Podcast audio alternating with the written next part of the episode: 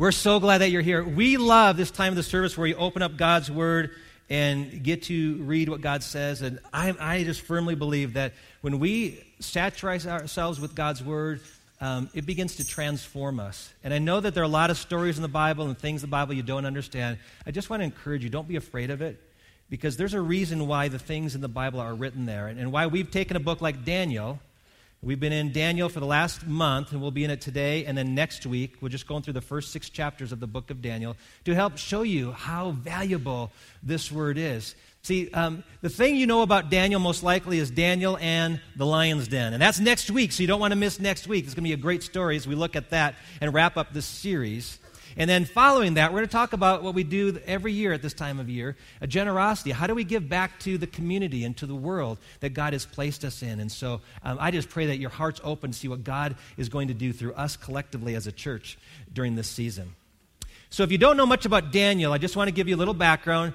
Daniel was a man who was a Jewish man he and his comrades were captured in the city of Jerusalem, transported to Babylon, who had overtaken the city, stole some things from their temple, and began to educate these men to be future leaders in the Babylonian kingdom. So there was Daniel, there was Hananiah, uh, Azariah, and these three friends uh, Mishael, who are the three friends of Daniel, being trained up to be leaders. And yet these men decided they were not going to eat the meat or drink the wine that the king offered to them because that had been sacrificed to their gods. And they said, No, we will, we will eat vegetables and drink water, prove themselves healthier, and were promoted to a place of significance in the kingdom. And we've learned week after week how those who make a stand for God, those who take the position God has placed them in and allow God to use them, God does amazing things. And that's really one of the themes of Daniel. God positions you for his purpose. You are where you are, sometimes in a place that's not real great. Sometimes you wish you were in a different place, but God is going to use you where you are if you are surrendered to him. That's what he did with Daniel. Babylon's not where God intended Daniel to be originally, but Daniel ended up there, and actually, God allowed Daniel to be there for a purpose. Last week we looked at a king named Nebuchadnezzar. And Nebuchadnezzar was a man who was very proud. He had his own gods that he worshiped. And, and he went through a very humbling process to where he was driven out into the wilderness to be like an animal until he acknowledged finally that there is one God over all the nations and he raises up people for positions of authority as he chooses. And those who are proud, he is able to humble. You know that, that, that whole attitude of humility is critical for us to be learners. In fact, the subject today is to learn well. And, and we learn in two ways typically intentionally, which means we go to school, we buy a video, we read a book because we want to learn something. But we also learn another way. In fact, I think sometimes the most valuable lessons are learned this other way accidentally. It's the school of hard knocks. It's where you've actually made mistakes and you go, man, I, I have learned what I should never do again. You don't put a wet finger in the socket, you know, that kind of thing. And I'm never going to do that again. And I, I, I learned that this week. I was working on the cover of a deck. I built this big deck a few years ago, and I had built a cover over the deck and put this plastic over the top that got destroyed this summer with hail. So I decided I needed to remove all that and replace it. So I'm moving along, and I'm kind of in a hurry on a Friday afternoon working on this because I have a wedding rehearsal Friday afternoon. So I'm climbing up a ladder. I've got my screwdriver. I'm removing the screws that hold the plastic down. I'm making good progress, and I decide that, you know what? I don't want to just keep crawling down and move the ladder over a little bit and do some work and crawl down and move the ladder over. I'm just going to get up on top and start working on, on the roof. So I've got my drill there, and I'm taking off these screws. And I know that there's some joists that are two by six in size. They're pretty firm. They're anchored well. I could stand on those. But there's these little two by fours that, are, that are, aren't as solid. And I just got to be careful. Don't step on those. You know, it's pretty simple. So I'm working up there, and I actually don't know exactly what happened. I just know that I heard this loud crack noise, and I started to go back, and uh, I'm falling. So I reach over like a, like a barrel of monkeys guy. You know, I, I reach out like this. I grab the, the, the beam over here, which swings my legs out this way, and I can't hold my weight, and I drop head first on the deck and smack my head. And I thought, I just got Cam Newtoned. You know, oh. That's smarted. And you know, it's amazing how many thoughts go through your mind in a very brief second. And it was just a brief second because only like a half a second later, I get thumped in the head with something really hard. And I realize that drill just came down and fell in such a way that it didn't fall over there, over there, or down here. Point down, hit me in the back of the head. And I went, ow! Now that hurt. And I reached back to feel just to make sure, you know, there's nothing real bad, just a little lump, because I need to get back up and finish. And my whole hand is covered in blood. And, and, then I'm looking and drip, drip, drip. I went, this doesn't look good. So I decided I better call my wife real quick. So I call her. She has her phone on mute. So I said, okay, this isn't real good. I need to sit down for a second and just think what I need to do. So actually, I took a, took a towel that happened there, pulled it hard over my head. I, I closed down everything, got in my car, drove three miles home, he said, Hey, honey, I got, some, got something for you to look at. So she came upstairs and she sees, starts freaking out. So we go in the bathroom and she scrubs it up and she says, You know, I, I think we need to get to the ER. I said, No, it can't be that bad. It doesn't hurt that bad. She goes, But it's bleeding pretty bad. We need to get to the ER. So we go down to the UC Health up on Fontaine and, excuse me, Fountain Mesa and uh, Mesa Ridge Parkway. And I'm getting looked at. And they say, You know what? You're going to need some stitches in your chin and your head. So I have four stitches right here. I haven't shaved for a couple days. So it's going to be there, stitches for a week. And then he starts stitching up the, the, the, top of my head. And he says, I need to stitch this up so your brains don't fall out. And my wife, my wife just assures him, don't worry, there's, there's none left. don't worry about that. You know, I just, I was thinking about how I would never tell my son to do it that way. I would never tell someone else to do it that way. I just say, I'm different. I know how to be careful. I know how to watch out for dangers. And I learned the lesson the hard way. I'm not the only one in this room, by the way, that learns lessons the hard way. You know I'm talking about. I'm talking about you. You're the one that made the decisions financially that says, you know what, I should have done this way back then because we're getting close to retirement we're not ready. Or, you know what? I should have taken better care of my health because now the doctor says I've got all these problems going on with my body. Some of you have learned some incredibly profound lessons in your marriage the hard way. Some of you have gone through a failed marriage and says, you know, I'll never do what I did in that relationship again. And we learn. We, we learn some very difficult lessons. We are always learning. I don't care how old you are. Uh, and here's the truth I can learn from the mistakes of others or I can repeat them. I can learn from the mistakes of others, or I can repeat them. I should actually, actually say I can learn from the mistakes of the past. Because sometimes the mistakes are your mistakes from the past. Reminds me of the guy who was watching college football while he was ironing his, his dress shirts for his business. And, uh, and uh, he came to work the next day and he's got this, this uh, burn marks on both ears. And he says, What in the world happened? He says, Well, I was ironing my shirt during the ball game. It was a very intense ball game and my phone rang, and I just instinctively grabbed the iron and said hello. And darn it, it was the wrong number. And they said, Wow, that's awful. What happened to the other ear? He says, He called back again. Some of us are like that. We repeat the mistakes we've made in the past. We just haven't learned. That's the key. Am I learning from the mistakes of the past so I don't repeat them? You know, I don't like to be the, the guinea pig to go first. You know, the person who, who says, Hey, let's jump from this cliff and see what happens. You, you go first. You go first. Let's make sure there's no rocks in that water. You know, if I was in Afghanistan, we're walking down the street, I'm going to walk behind the guy who's looking out for the bombs buried in the road, and I'm going to walk exactly where he's walking. I want to learn from the, from the people in front of me. I, I want to learn the good things, I want to avoid the bad things. I want to ask you today do you need to learn? Are you in a position to learn intentionally? Because if you're not, you're likely going to learn the hard way accidentally. So let's just be intentional. Let's ask God to teach us today as we open up His Word. Father, speak to us through your Word today. Make it come alive. Address the issues. There are many of us in this room, Father, living in the midst of mistakes we've made just recently, and we need to know what to do. So we ask for your guidance in Jesus' name. Amen. So, Daniel chapter 5, starting with verse 1. King Belshazzar gave a great banquet for a thousand of his nobles and drank wine with them. And while Belshazzar was drinking his wine, he gave orders to bring in the gold and silver goblets that Nebuchadnezzar, his father, had taken from the temple in Jerusalem, so that the king and his nobles, his wives and his concubines, might drink from them. So they brought in the gold goblets that had been taken from the temple of God in Jerusalem, and the king and his nobles, his wives and his concubines, drank from them. By the way, if you don't know what a concubine is, it's kind of like a mistress, okay? She's only there to serve his sexual needs. And as they drank the wine, they praised the gods of gold and silver, of bronze, iron, wood, and stone.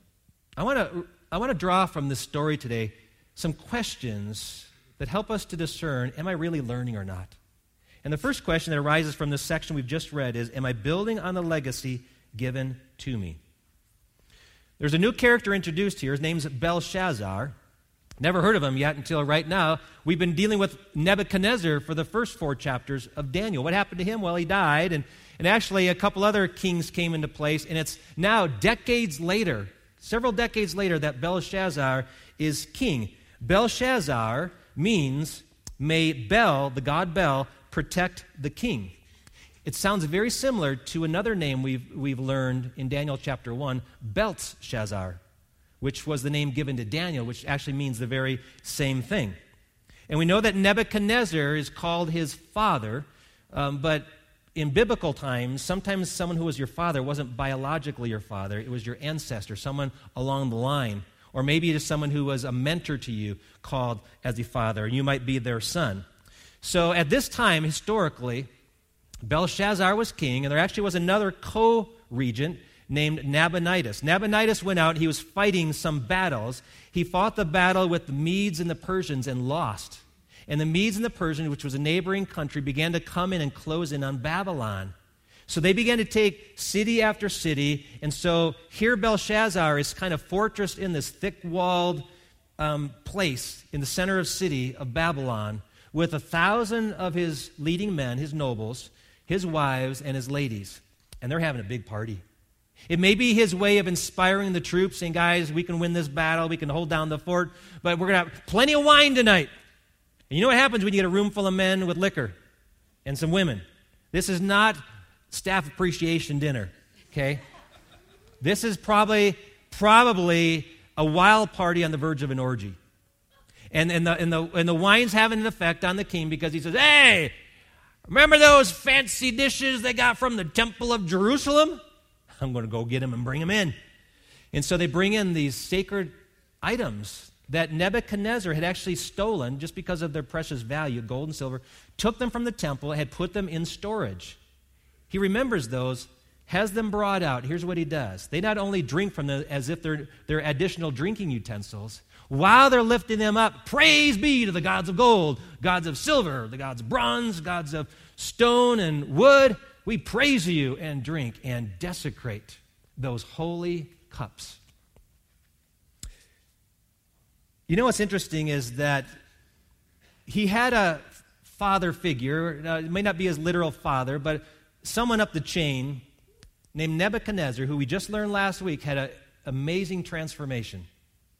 Because of his arrogance, he was driven out in the wild. He was humbled, and he came to the realization that there is one true God who, who is sovereign over all the kingdoms of men. His dominion is an enduring dominion. And he is the one true God that I should serve. In fact, Nebuchadnezzar himself said that, that this is the God that I will worship because he's able to humble those who are proud and raise up those who are humble. He was given a legacy to build on. You know, he was given an office of a king, probably didn't have to work for it, was just handed. It's kind of like the son that gets the family business. You get handed that.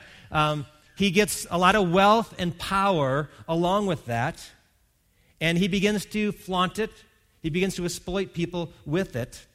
He's been given people within the kingdom that are, are very wise, like Daniel. We don't see him here. Apparently, Daniel didn't get invited to the party.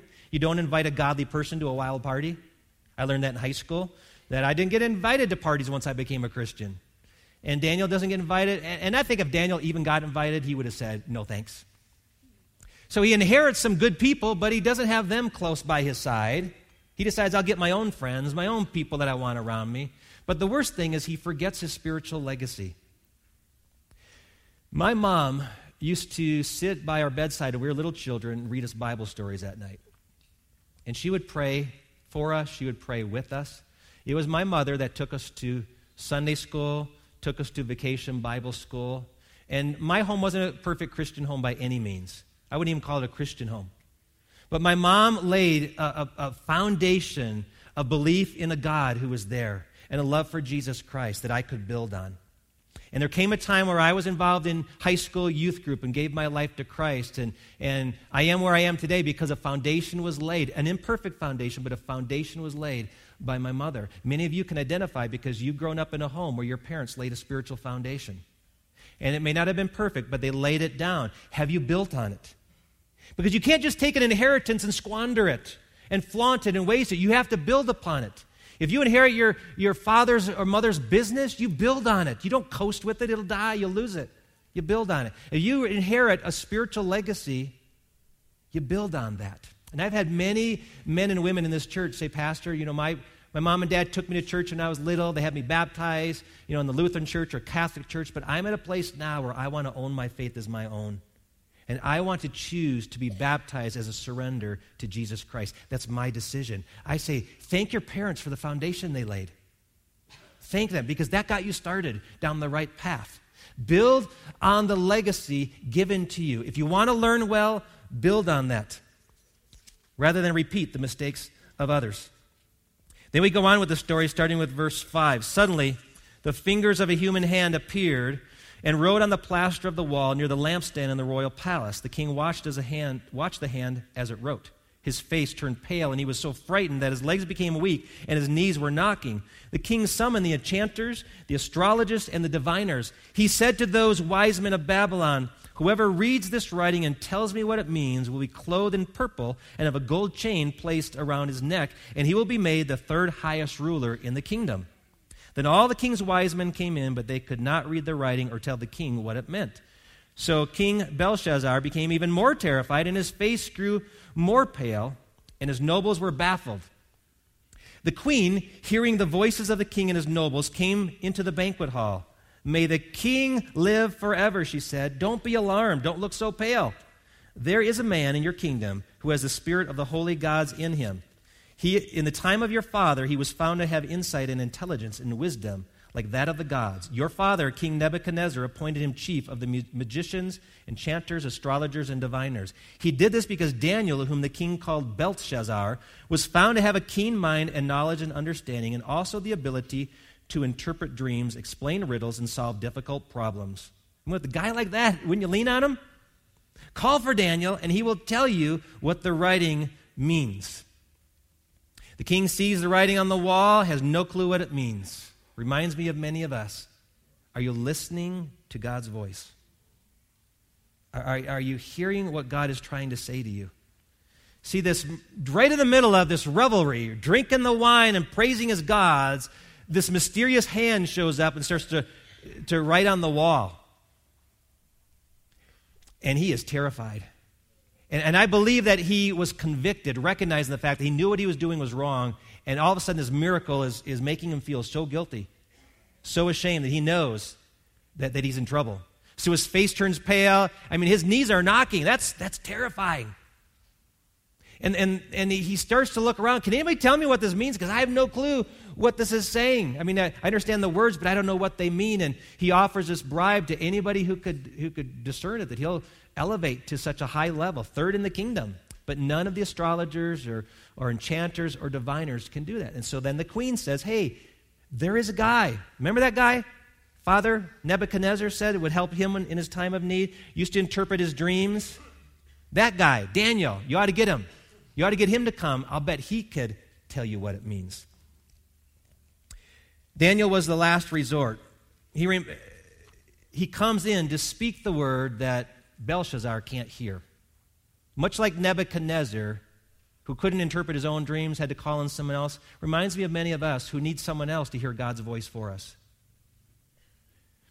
Now, when you're young in the faith, you look to your parents, you look to your mentor, you look to a pastor, a teacher to speak God's word to you. Help me understand the Bible. Help me understand what God's trying to say because it doesn't make sense to me. And I, I, get that. There's a place we all need that. But there should come a time in our lives where we say, you know what? I'm now hearing the voice. I'm now understanding what God's saying to me.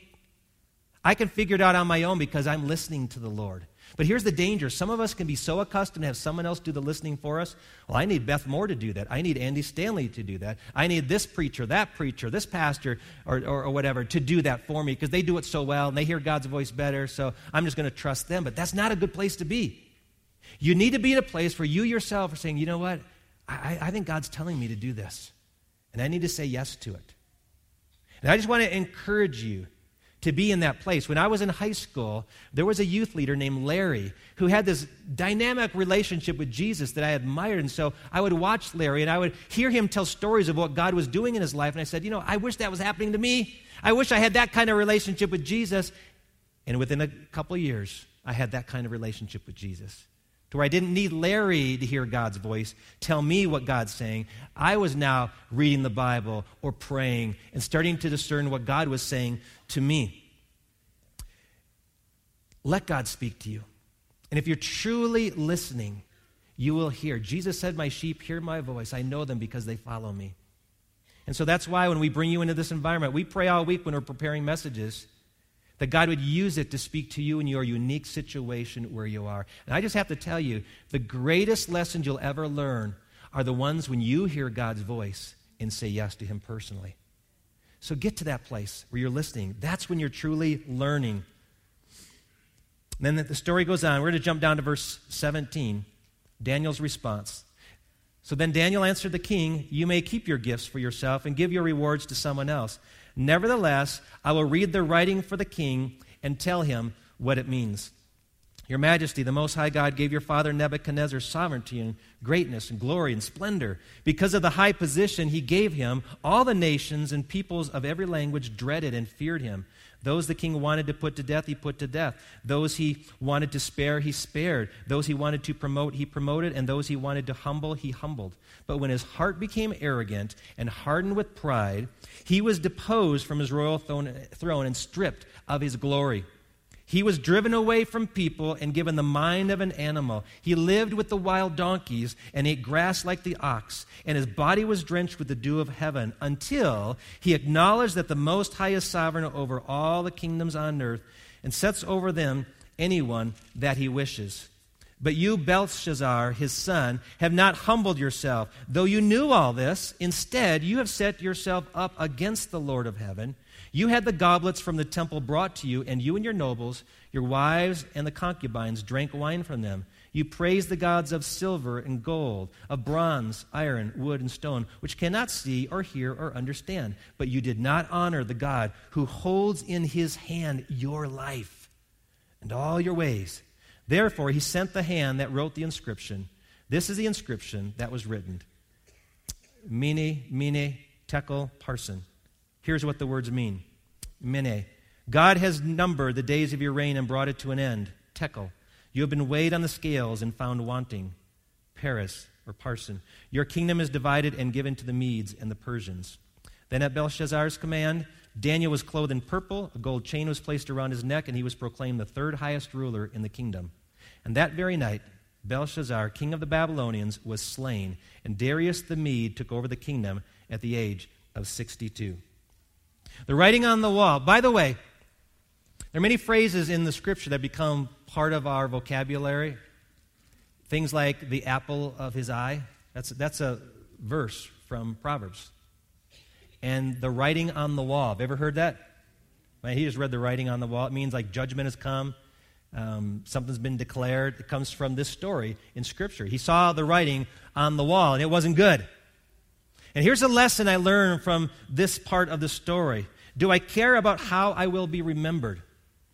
Do I care about how I will remember? Am, if, I, if I'm really learning the lessons that God's trying to tell me through these experiences in my life, then, then I would care about how I'm going to be remembered. If I don't, I'm just going to repeat all those kind of mistakes. It doesn't matter. I don't care what people think. And we have all kinds of celebrities and politicians and stars who have gone that route of repeating the mistakes of others. I mean, I'm going to give you some names. I want you to think what your biggest memory of this person is. Benedict Arnold. O.J. Simpson, Marilyn Monroe, Richard Nixon, Chris Farley, Amy Winehouse, Bernard Madoff. All of them ended life badly. Criminals, addicts, suicidal. That was, that was the thing that's, that, that they were, that they're being remembered for in history. Not the good things, not the music, not the touchdowns, not the great statements made, but their sins, their failures. That's what's remembered the most. And there's only one story in all of Scripture about this king named Belshazzar. Only one. The only thing we know about him is this story. It's not a good story. He dies at the end of the story. And it makes me wonder when a story is written about my life, if it could be summarized in one chapter, would it be good or would it be bad? How will I be remembered? Do I care about the lessons that I've been learning? See, Belshazzar knew all about Nebuchadnezzar because Daniel said, You, Belshazzar, his son, have not humbled yourself, though you knew all this. You knew better. Why did you do this? You have set yourself up against the Lord of heaven. Uh, why would he do that? Same reason why I would crawl around on the top of a deck. I'm different. I'm different than other people. I know better. I'm not going to get caught. I'm not going to have to pay those consequences. Those are the lies we tell ourselves. Lies that eventually drift away when reality catches up to us and we pay the price.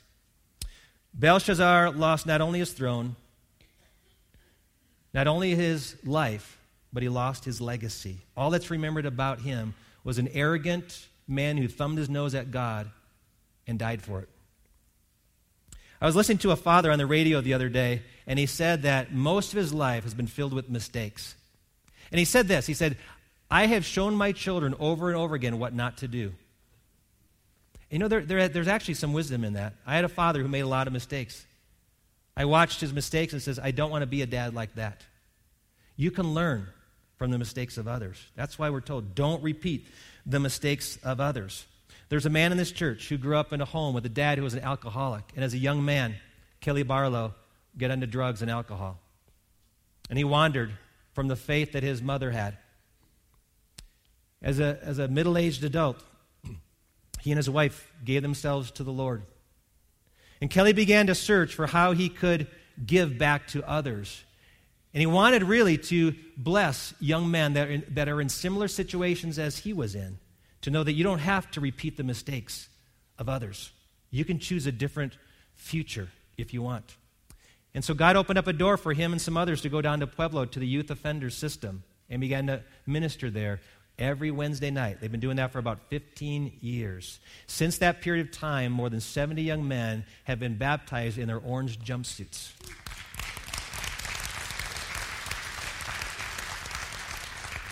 Yesterday morning, Kelly Barlow went home to be with the Lord. And this Friday, we're having a service in this room. And you know what we're going to remember about Kelly?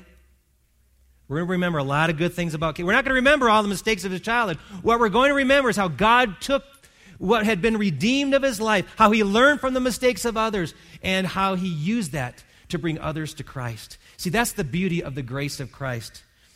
The lessons we learn can be transformational. See, these stories that are written in the Bible are written for a purpose. In fact, we're told that in 1 Corinthians chapter 10.